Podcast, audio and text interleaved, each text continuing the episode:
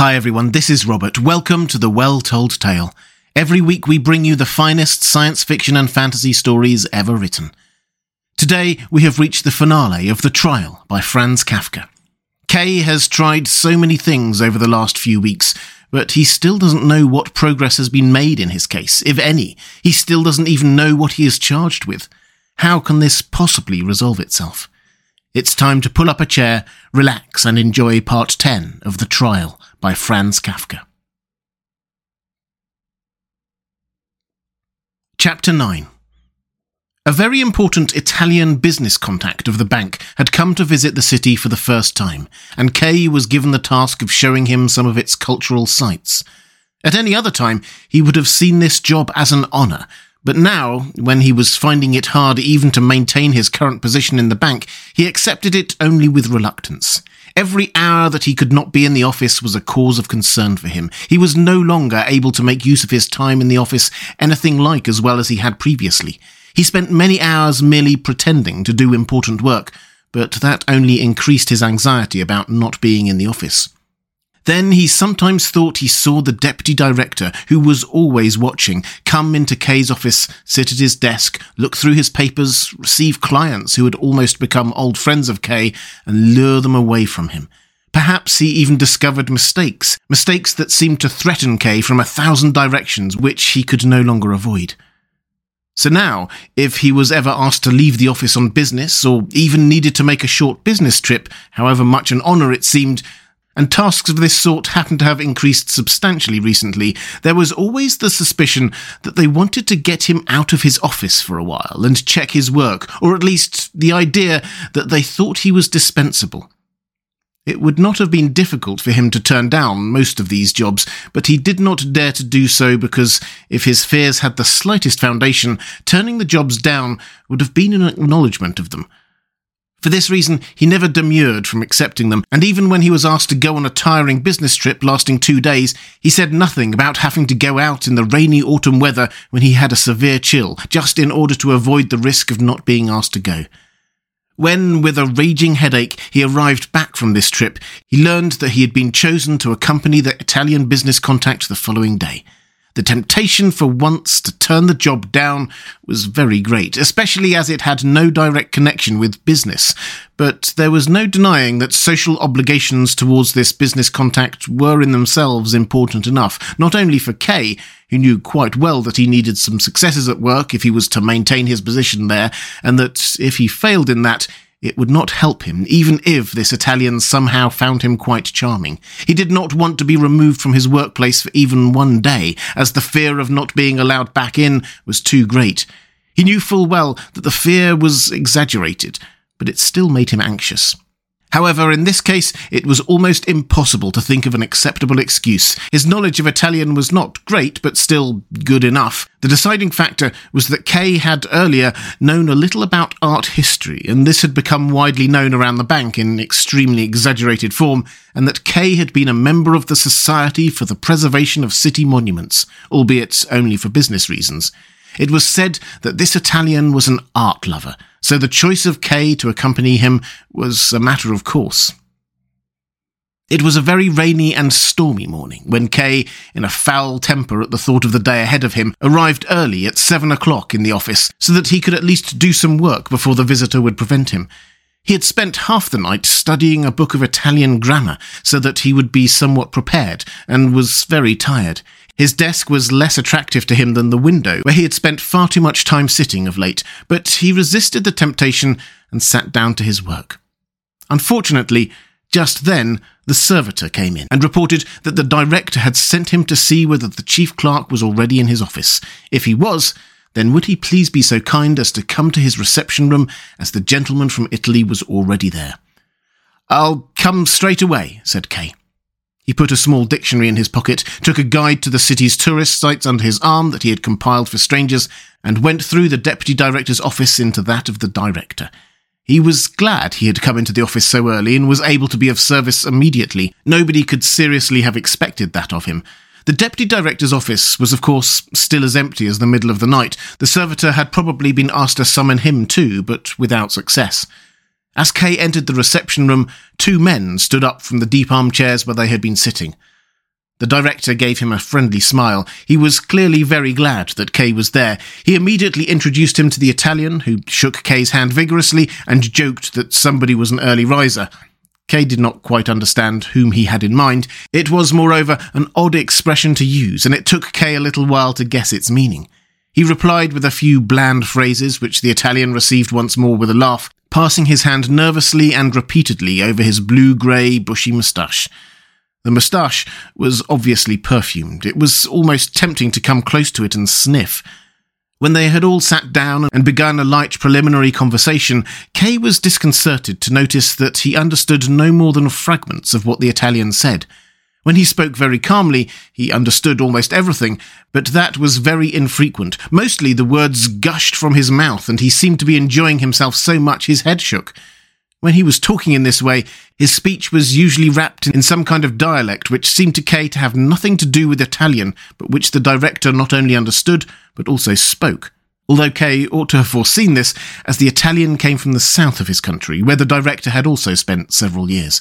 Whatever the cause, Kay realized that the possibility of communicating with the Italian had been largely taken from him. Even his French was difficult to understand, and his moustache concealed the movement of his lips, which might have offered some help in understanding what he said.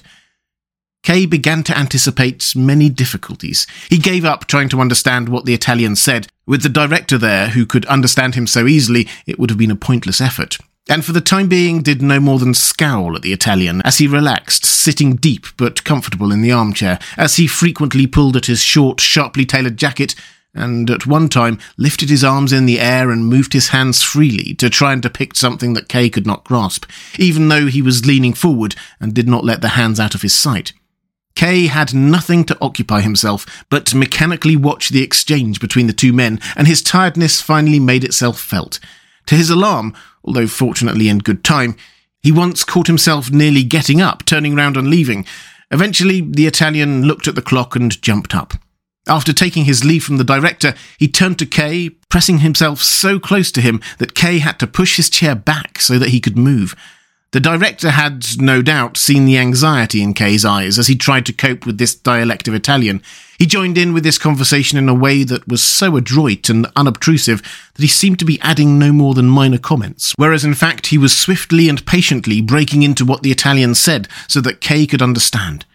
Kay learned in this way that the Italian first had a few business matters to settle, that he unfortunately had only a little time at his disposal, that he certainly didn't intend to rush around to see every monument in the city, that he would much rather, at least as long as Kay would agree, it was entirely his decision, much rather just see the cathedral, and to do so thoroughly. He was extremely pleased to be accompanied by someone who was so learned and so pleasant.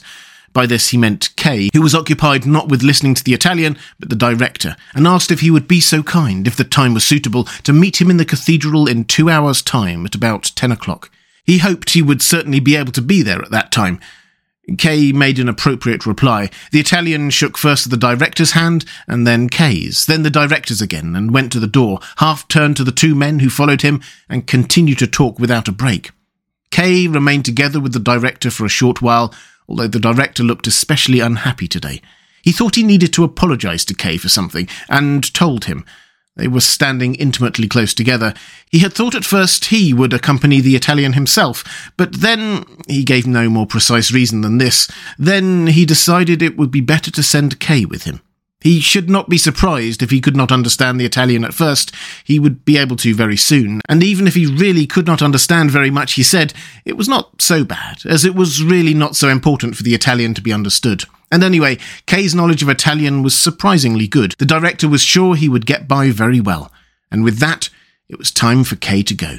He spent the time still remaining to him with a dictionary, copying out obscure words he would need to guide the Italian around the cathedral. It was an extremely irksome task. Servitors brought him the mail, bank staff came with various queries, and when they saw that Kay was busy, stood by the door and did not go away until he had listened to them. The deputy director did not miss the opportunity to disturb Kay, and came in frequently, took the dictionary from his hand and flicked through its pages, clearly for no purpose. When the door to the anteroom opened, even clients would appear from the half darkness and bow timidly to him.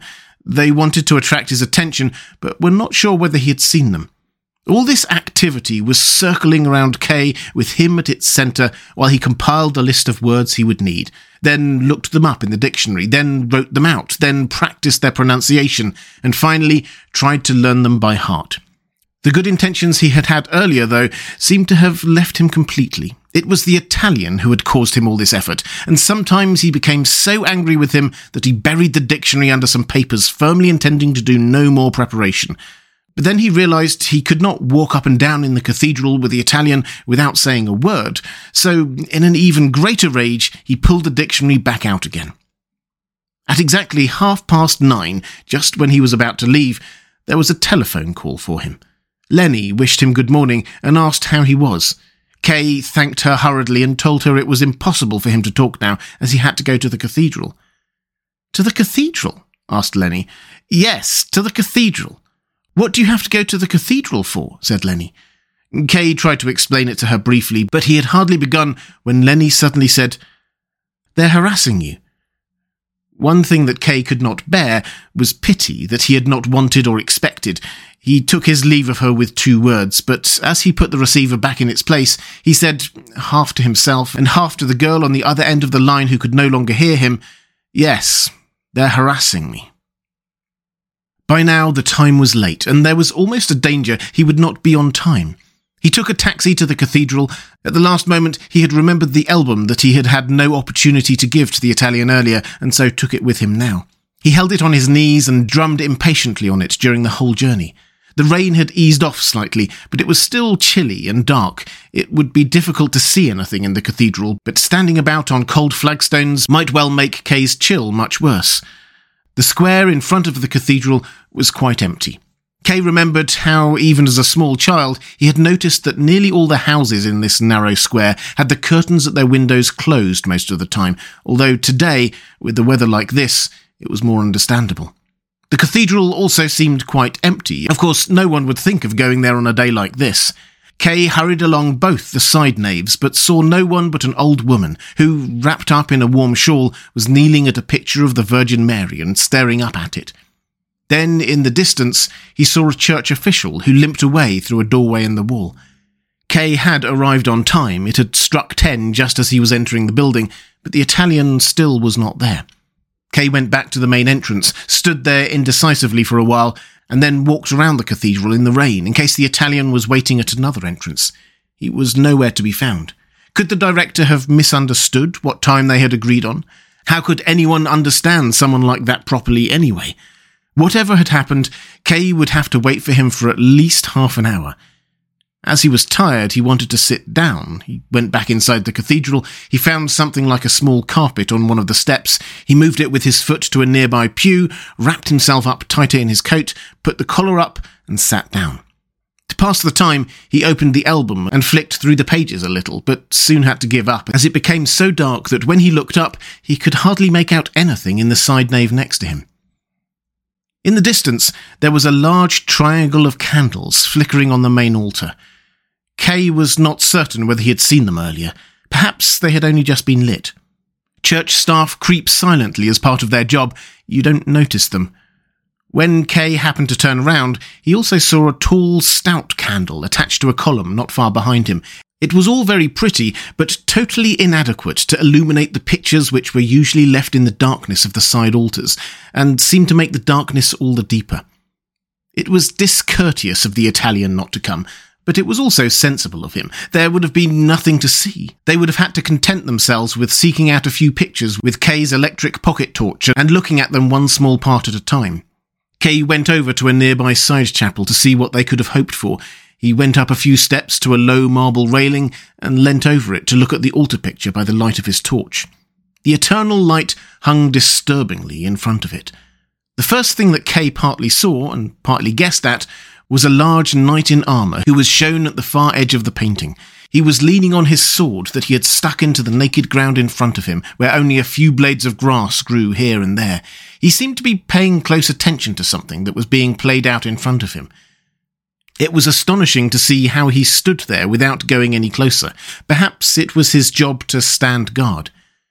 It was a long time since Kay had looked at any pictures, and he studied the knight for a long time, even though he had continually to blink as he found it difficult to bear the green light of his torch.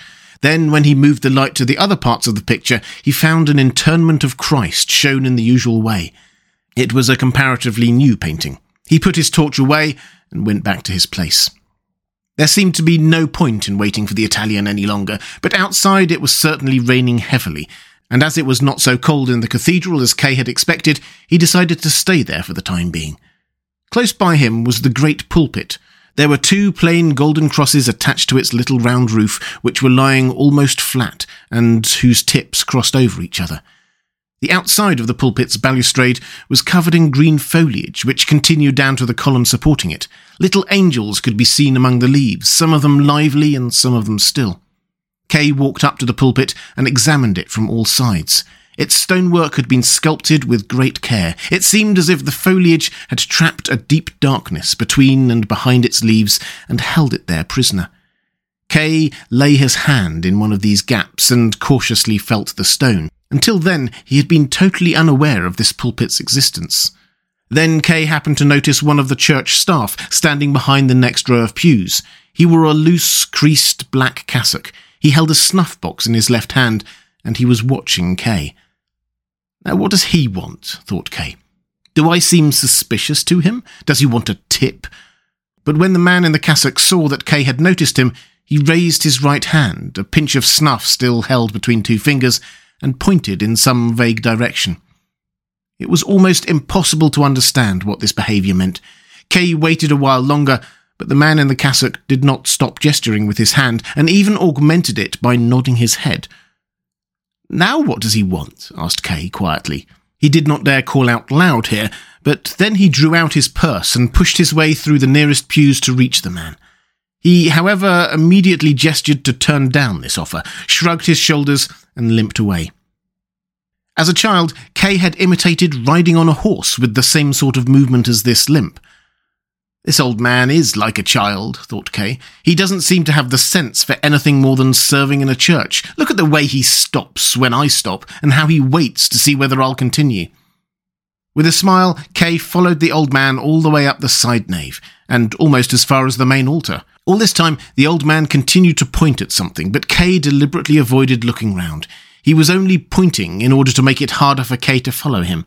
Eventually, Kay did stop following. He did not want to worry the old man too much, and he also did not want to frighten him away completely, in case the Italian turned up after all. When he entered the central nave to go back to where he had left the album, he noticed a small secondary pulpit on a column almost next to the stalls by the altar where the choir sat. It was very simple, made of plain white stone, and so small that from a distance it looked like an empty niche where the statue of a saint ought to have been. It certainly would have been impossible for the priest to take a full step back from the balustrade, and although there was no decoration on it, the top of the pulpit curved in exceptionally low, so that a man of average height would not be able to stand upright, and would have to remain bent forward over the balustrade. In all, it looked as if it had been intended to make the priests suffer. It was impossible to understand why this pulpit would be needed, as there were also the other ones available, which were large and so artistically decorated. And Kay would certainly not have noticed this little pulpit if there had not been a lamp fastened above it, which usually meant there was a sermon about to be given.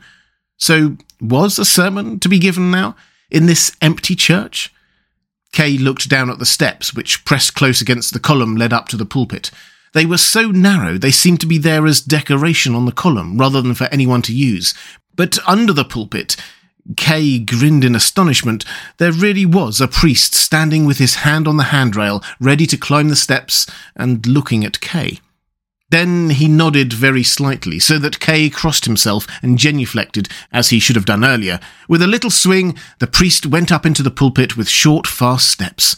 Was there really a sermon about to begin? Maybe the man in the cassock had not been really so demented, and had meant to lead Kay's way to the preacher, which, in this empty church, would have been very necessary.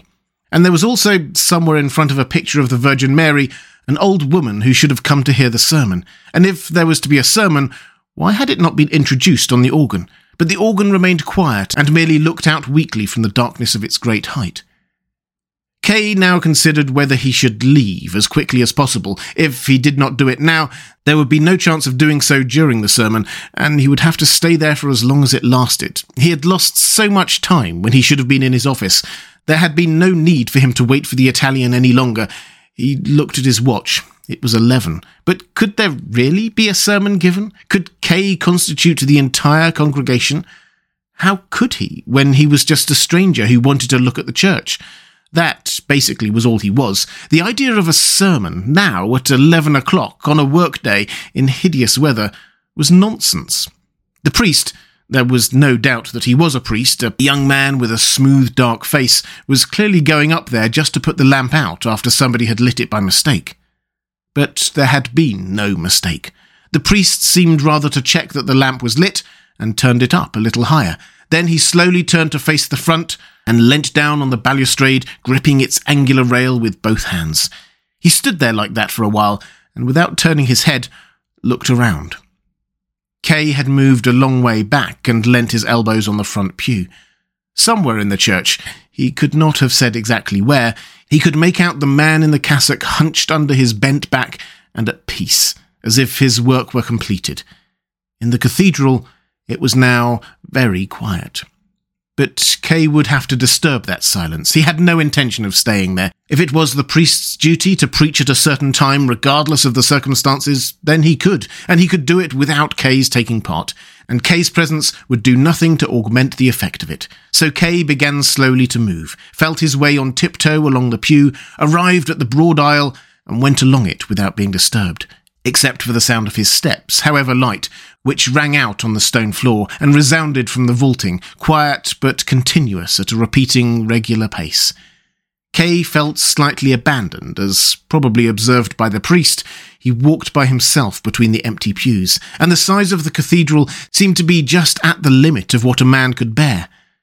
When he arrived back at where he had been sitting, he did not hesitate, but simply reached out for the album he had left there and took it with him.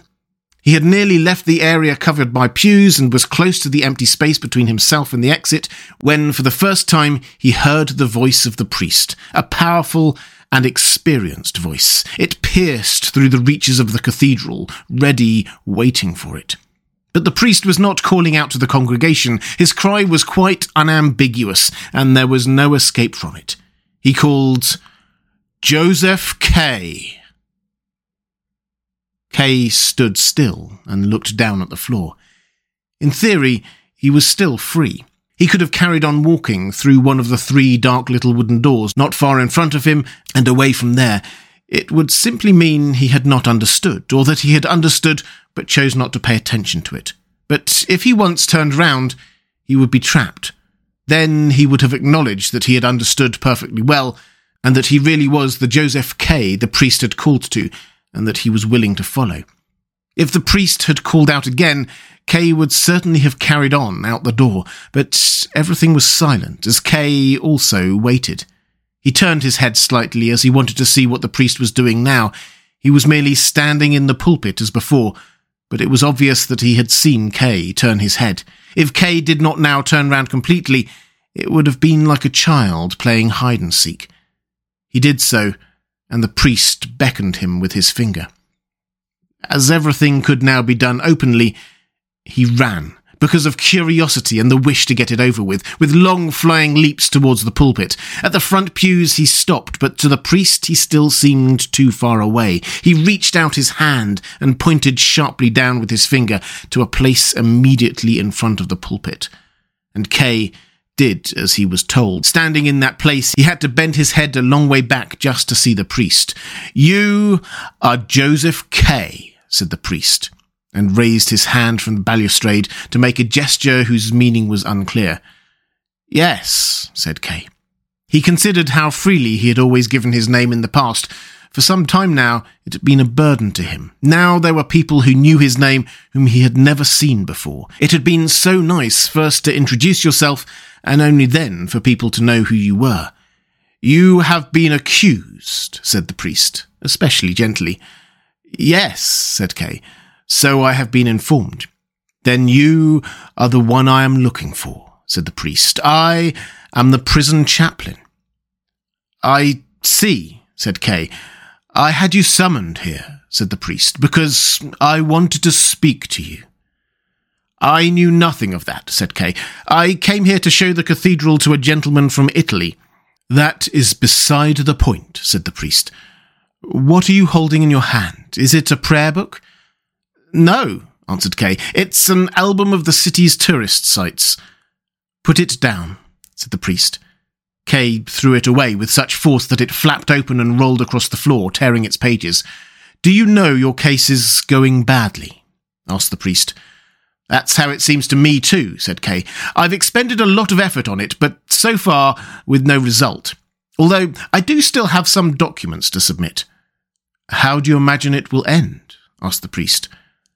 At first, I thought it was bound to end well, said Kay, but now I have my doubts about it. I don't know how it will end. Do you know?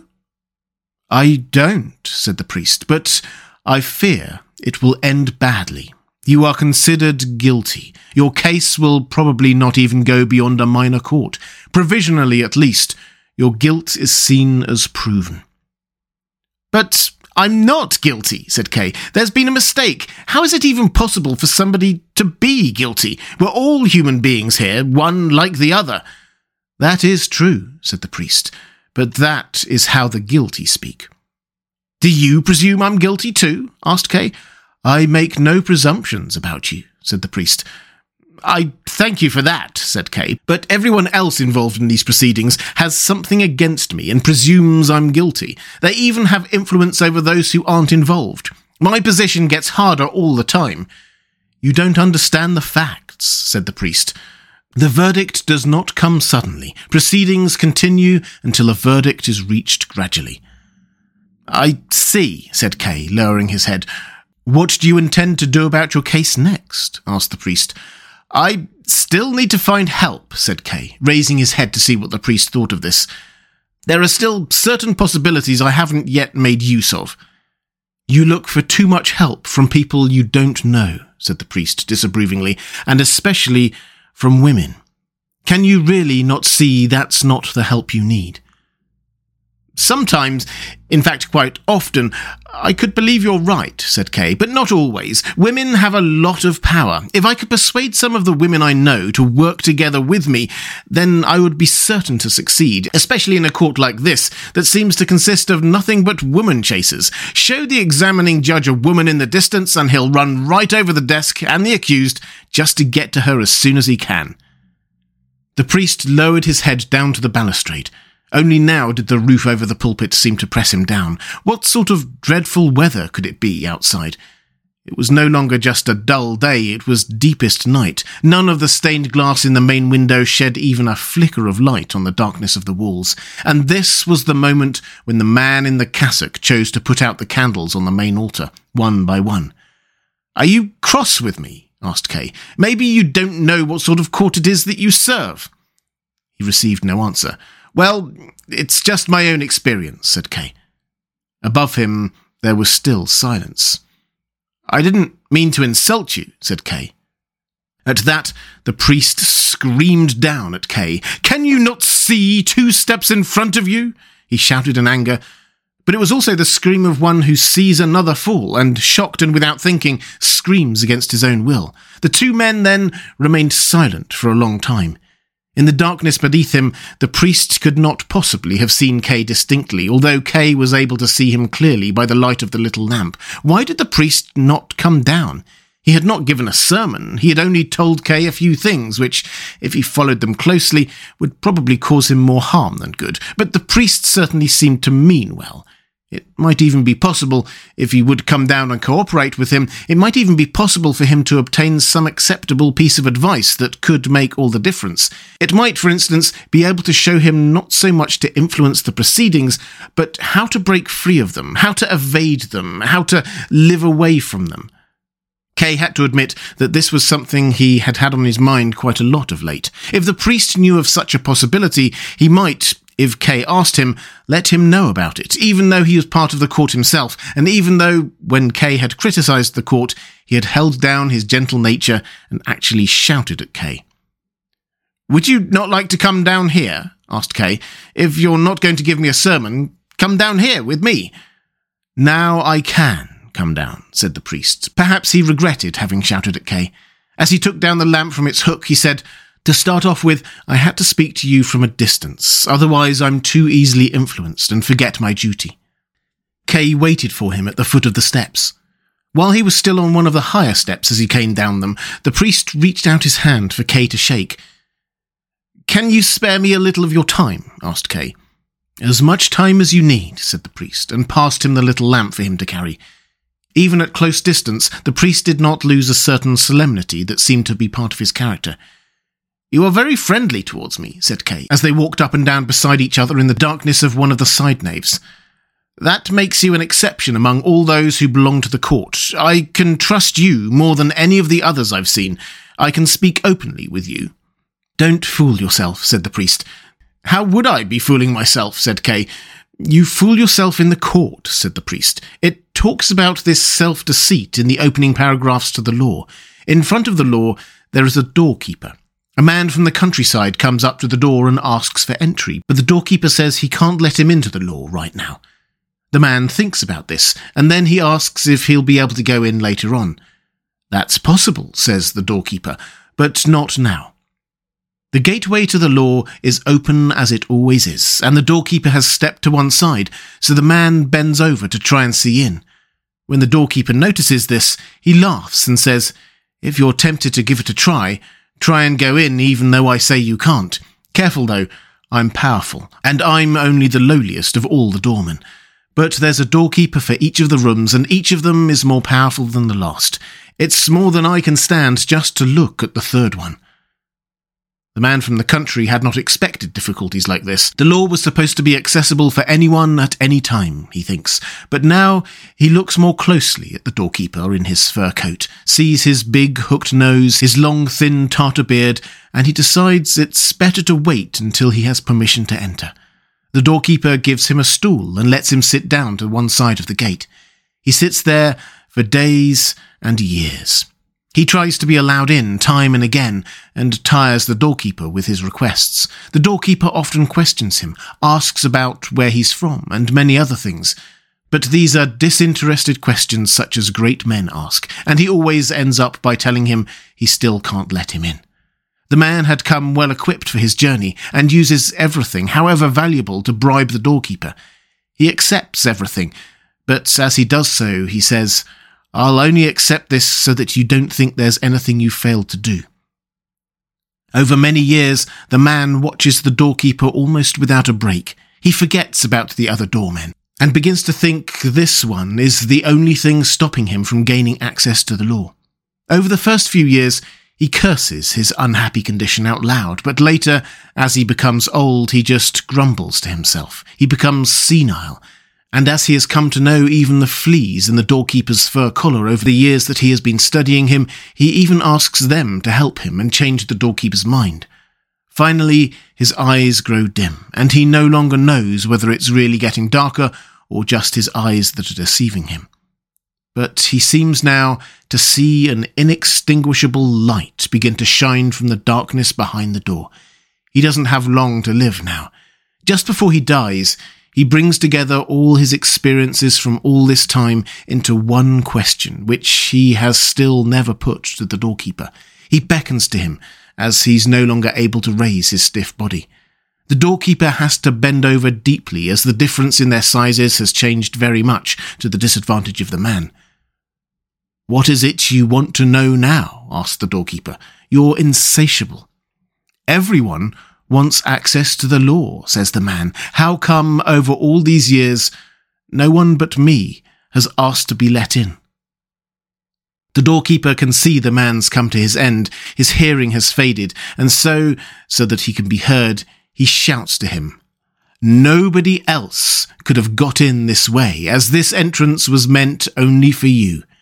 Now, I'll go and close it.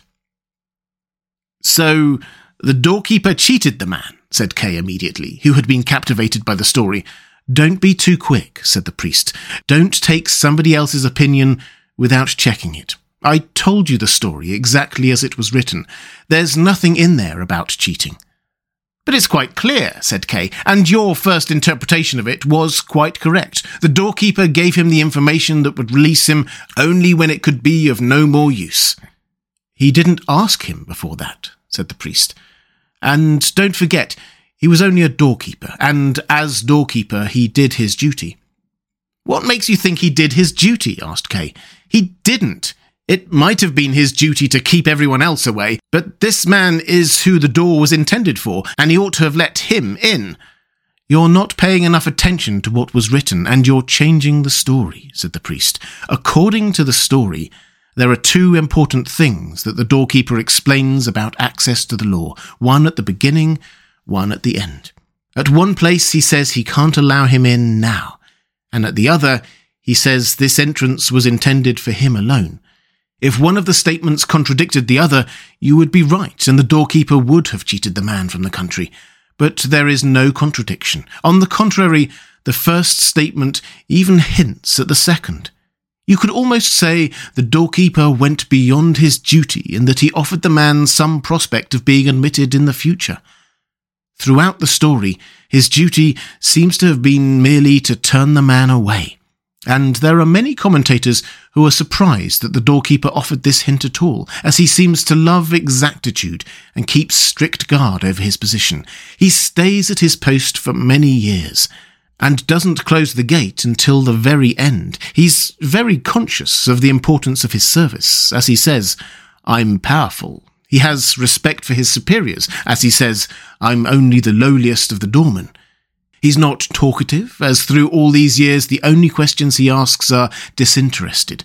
He's not corruptible, as when he's offered a gift he says, I'll only accept this so that you don't think there's anything you failed to do.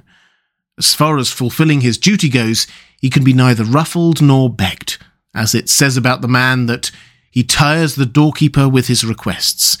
Even his external appearance suggests a pedantic character, a big hooked nose and the long thin black tartar beard. How could any doorkeeper be more faithful to his duty? But in the doorkeeper's character, there are also other features which might be very useful for those who seek entry to the law. And when he hinted at some possibility in the future, it always seemed to be made clear that he might even go beyond his duty. There's no denying that he's a little simple minded, and that makes him a little conceited. But even if all he said about his power and the power of the other doorkeepers, and how not even he could bear the sight of them, I say, even if all these assertions are right, the way he makes them shows that he's too simple and arrogant to understand properly. The commentators say this about that. Correct understanding of a matter and a misunderstanding of the same matter are not mutually exclusive.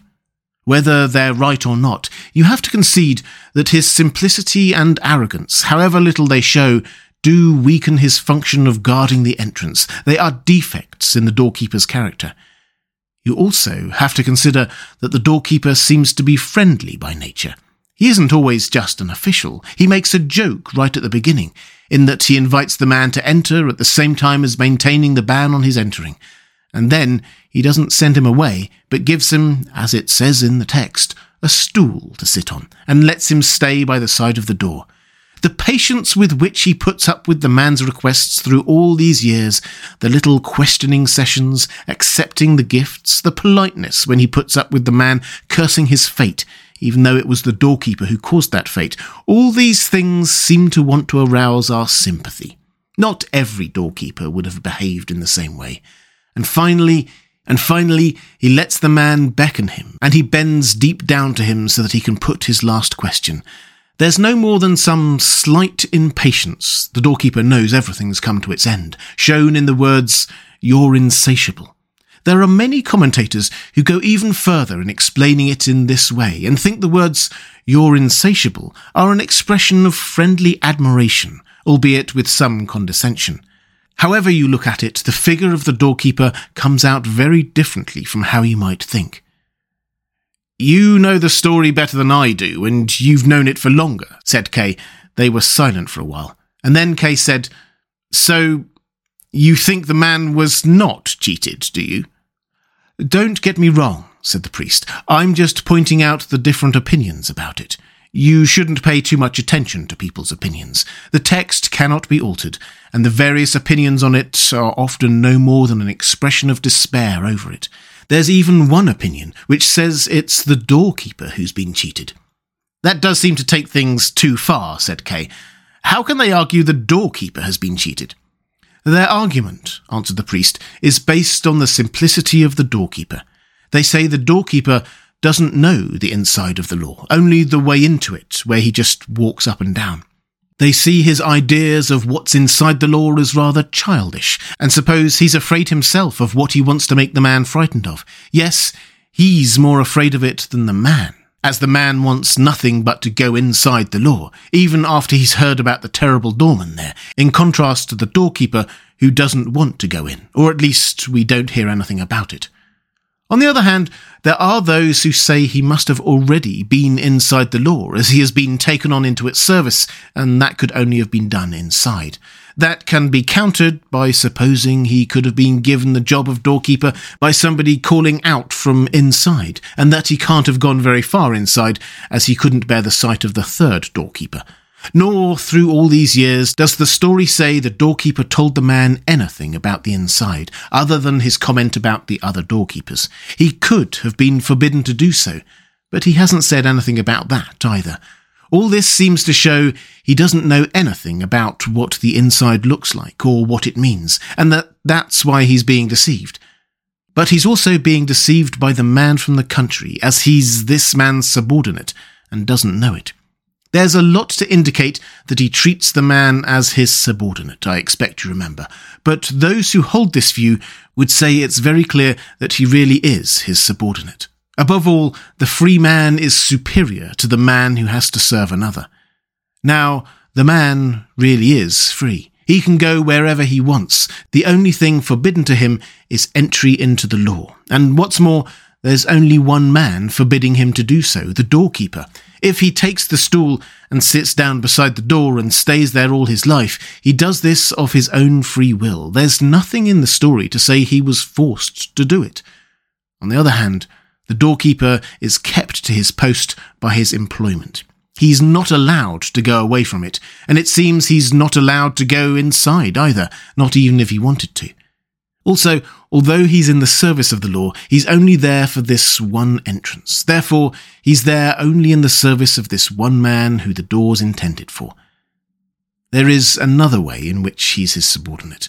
We can take it that he's been performing this somewhat empty service for many years, through the whole of a man's life. As it says that a man will come, that means someone old enough to be a man. That means the doorkeeper will have to wait a long time before his function is fulfilled. He will have to wait for as long as the man liked, who came to the door of his own free will. Even the end of the doorkeeper's service is determined by when the man's life ends. So the doorkeeper remains his subordinate right to the end. And it's pointed out repeatedly that the doorkeeper seems to know nothing of any of this although this is not seen as anything remarkable, as those who hold this view see the doorkeeper as deluded in a way that's far worse, a way that's to do with his service. At the end, speaking about the entrance, he says, Now I'll go and close it. Although at the beginning of the story, it says the door to the law is open, as it always is. But if it's always open, always, that means it's open independently of the lifespan of the man it's intended for, and not even the doorkeeper will be able to close it. There are various opinions about this. Some say the doorkeeper was only answering a question, or showing his devotion to duty, or just when the man was in his last moments, the doorkeeper wanted to cause him regret and sorrow. There are many who agree that he wouldn't be able to close the door. They even believe, at the end at least, the doorkeeper is aware, deep down, that he's the man's subordinate, as the man sees the light that shines out of the entry to the law, whereas the doorkeeper would probably have his back to it, and says nothing at all to show there's been any change. That is well substantiated, said Kay, who had been repeating some parts of the priest explanation to himself in a whisper. It is well substantiated, and now I too think the doorkeeper must have been deceived.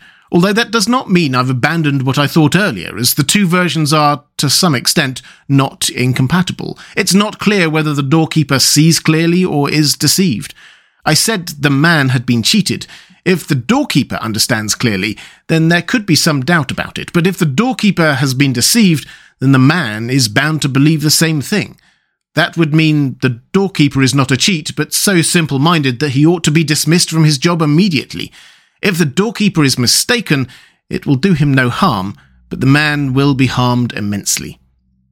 There you found another opinion, said the priest, as there are many who say the story doesn't give anyone the right to judge the doorkeeper. However he might seem to us, he is still in the service of the law, so he belongs to the law, so he's beyond what man has a right to judge.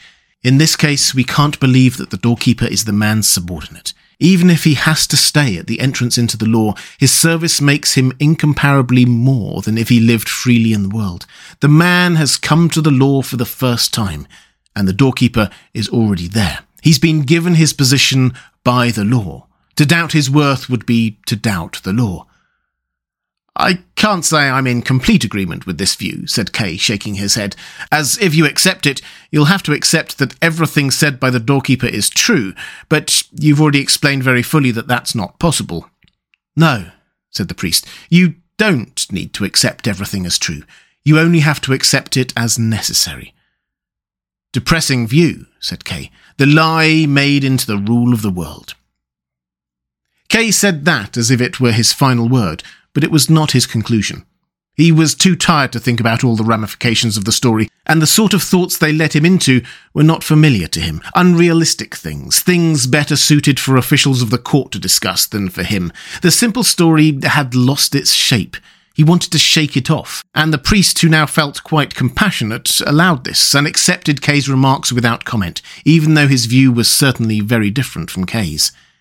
In silence, they carried on walking for some time. Kay stayed close beside the priest without knowing where he was. The lamp in his hand had long since gone out. Once, just in front of him, he thought he could see the statue of a saint by the glitter of the silver on it, although it quickly disappeared back into the darkness.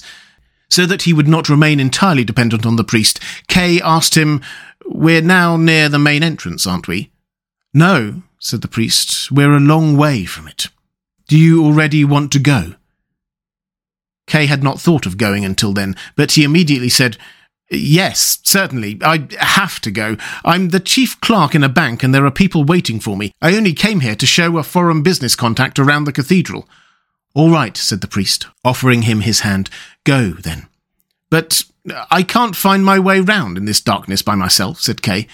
Go to your left as far as the wall, said the priest. Then continue alongside the wall without leaving it, and you'll find your way out. The priest had only gone a few paces from him, but Kay was already shouting loudly, uh, Please wait! I'm waiting, said the priest.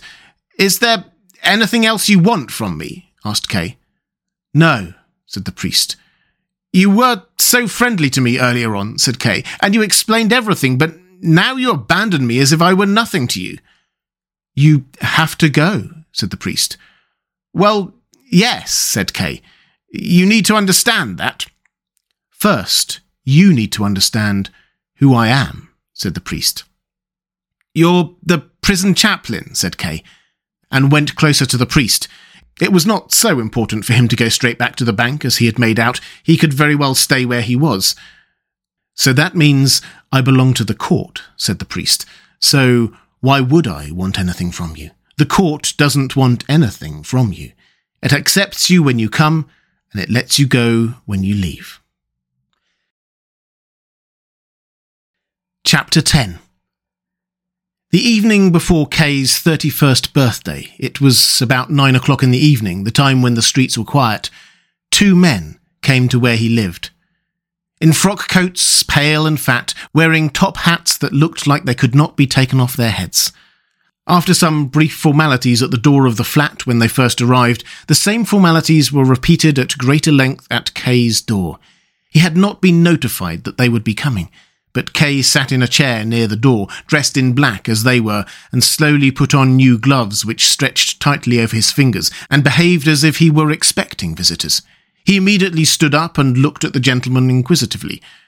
You've come for me then, have you? he asked. The gentleman nodded. One of them indicated the other with the top hat now in his hand. Kay told them that he had been expecting a different visitor. He went to the window and looked down once more into the dark street.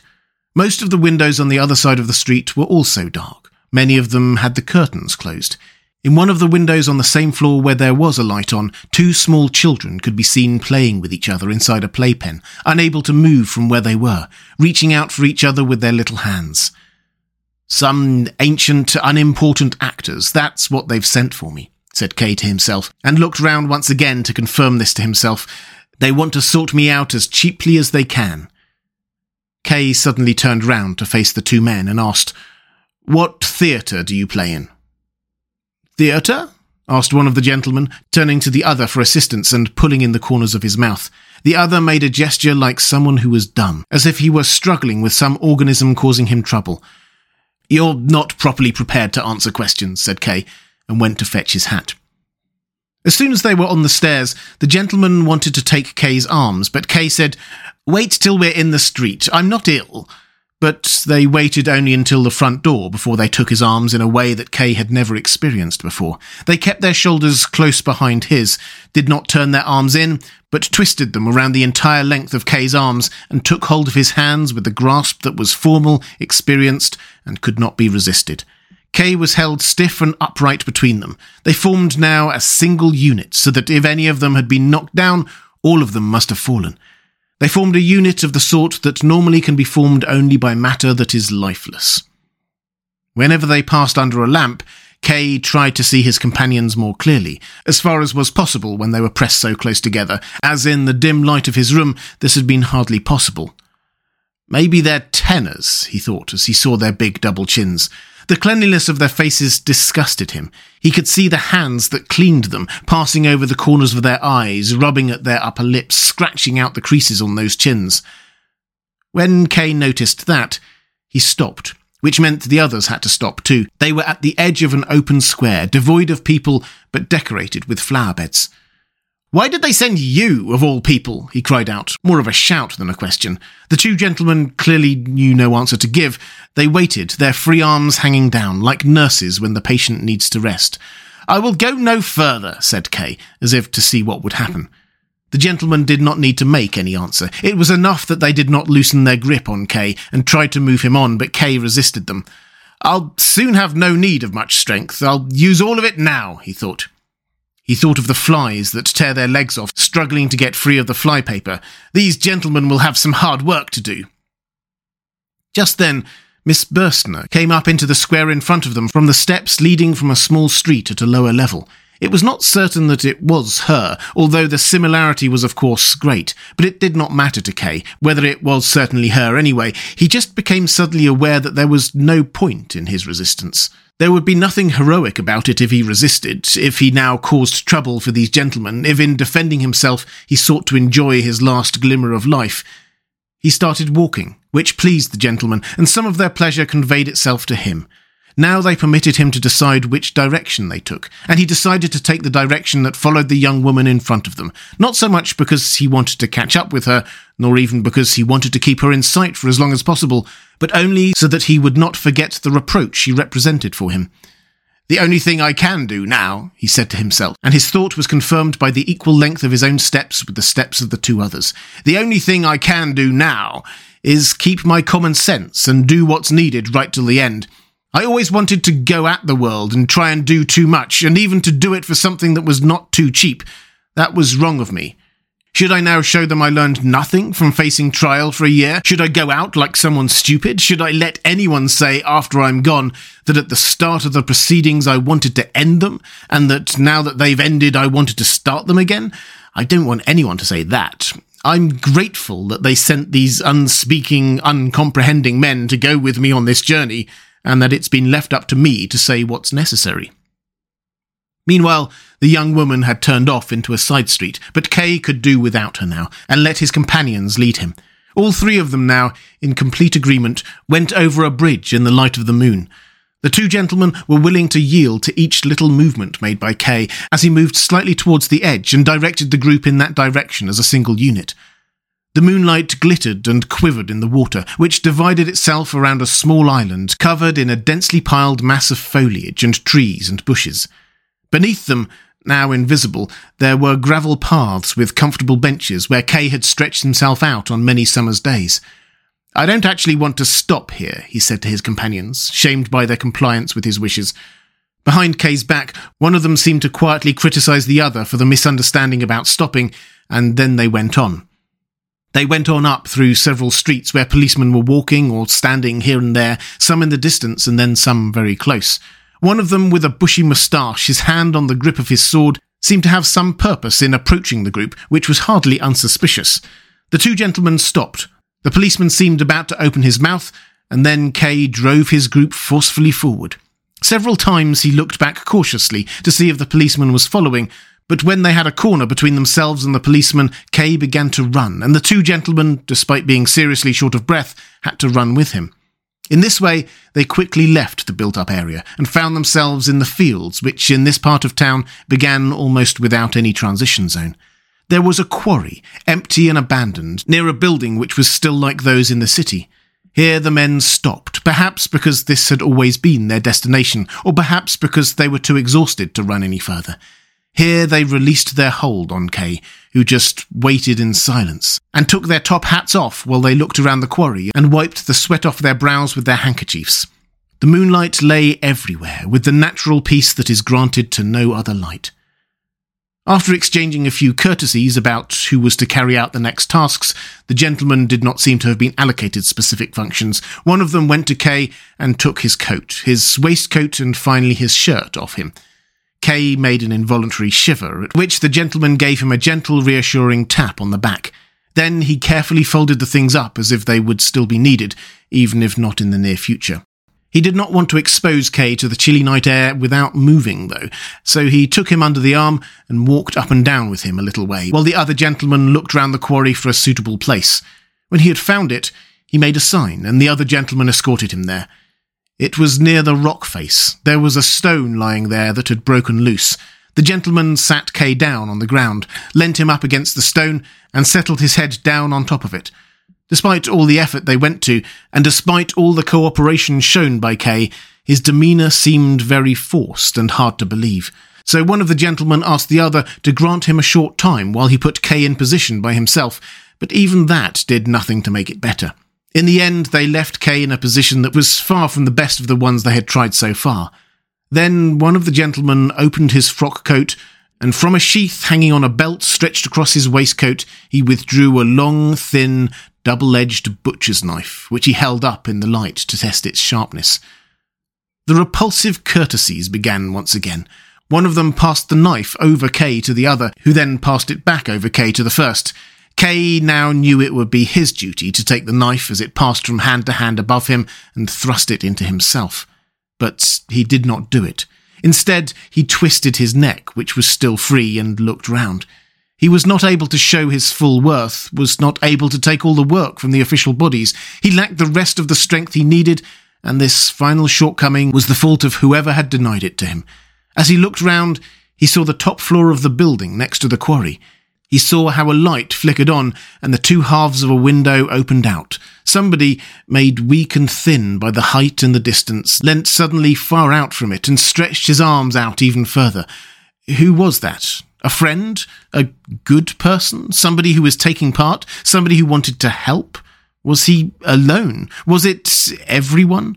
Would anyone help? Were there objections that had been forgotten? There must have been some. The logic cannot be refuted, but someone who wants to live will not resist it. Where was the judge he'd never seen? Where was the high court he had never reached? He raised both his hands and spread out all his fingers. But the hands of one of the gentlemen were laid on Kay's throat, while the other pushed the knife deep into his heart and twisted it there twice. As his eyesight failed, Kay saw the two gentlemen cheek by cheek, close in front of his face, watching the result. Like a dog, he said. It was as if the shame of it should outlive him.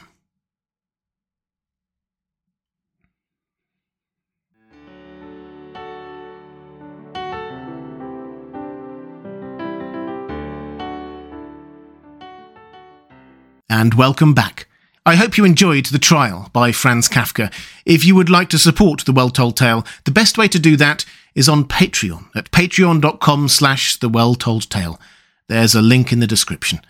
I'll be back next time with a brand new classic story. I hope you can join me.